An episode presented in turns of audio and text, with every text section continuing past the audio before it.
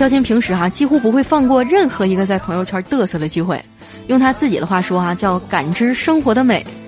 有一天呢，彩彩在办公室里吃冰淇淋啊，肖金就觉得彩彩吃冰淇淋的姿势特别美，于是呢在旁边偷偷的拍了一张照片，说要发朋友圈。彩彩就跟肖金说啊，发朋友圈可以，但是你要给我打上马赛克。肖金说好嘞，没问题。结果第二天啊，彩彩跟肖金差点没打起来，彩彩哭着说。谁让你把冰淇淋打上马赛克的呀？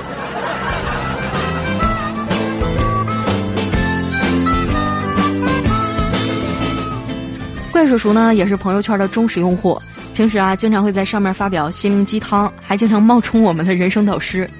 因为肖钦的感情老是受挫嘛，就对这个世界很绝望，说现在的女生就是肤浅，只知道看长相。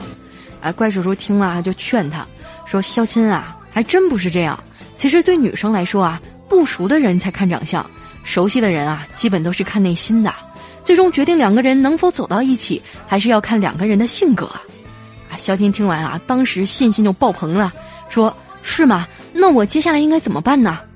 怪叔叔说，首先啊，你得有一张让他们愿意跟你熟起来的脸。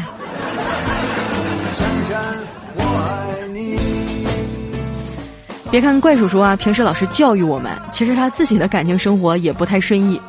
他和他媳妇儿啊结婚七年了啊，可能是传说中的七年之痒吧。